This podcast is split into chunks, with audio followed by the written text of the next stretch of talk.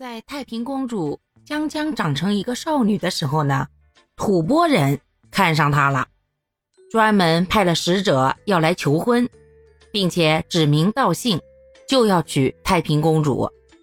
你说这高宗和武则天天后娘娘，拢共就这么一个闺女，那是从小千娇百宠长大的，哪里能舍得让她嫁到吐蕃去啊？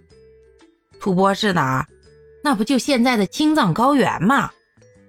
那地方咱普通人去了，那都是要缺氧的，何况那是在条件艰苦的古代呀。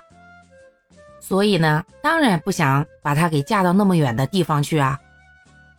但是，人家辛辛苦苦那么老远的派人来求娶，一下子就拒绝了吧，好像太不给别人面子了。